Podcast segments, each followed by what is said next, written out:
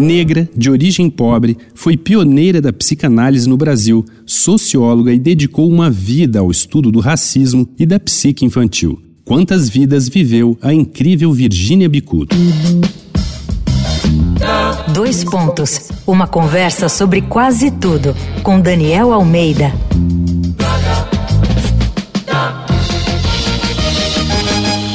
Aqui no Dois Pontos, a gente celebra o Dia Internacional da Mulher durante todo o mês com a série Mulheres Notáveis, e Virginia Leone Bicudo é uma delas sem dúvida nenhuma. Ela foi uma das figuras mais importantes na disseminação da psicanálise no Brasil e no debate de estudos raciais nessa área. Foi a primeira não médica a se tornar psicanalista no país e também um dos primeiros nomes a falar sobre o campo clínico da psique infantil.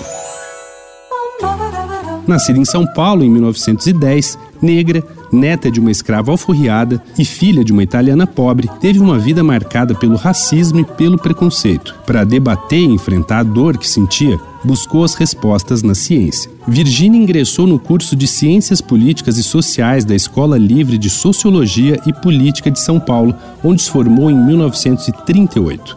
Foi a única mulher em uma turma de oito alunos. Foi nas aulas da faculdade que Virginia manifestou interesse pela psicanálise e pelas ideias de Sigmund Freud. Nas décadas seguintes, Virginia continuou pesquisando o racismo e manteve o trabalho de divulgação da psicanálise, mas enfrentou forte resistência. Em 1954, durante o primeiro Congresso Latino-Americano de Saúde Mental, foi acusada de charlatanismo e exercício ilegal da medicina. Foi um duro baque, mas ela não desistiu.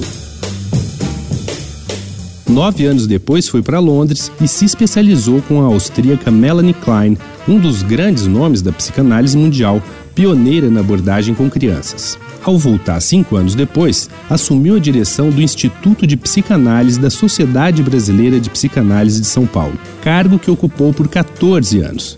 Além de psicanalista, Virginia Bicudo foi educadora sanitária, visitadora psiquiátrica, socióloga, professora universitária e fez e produziu muito mais do que esse mero boletim é capaz de comportar.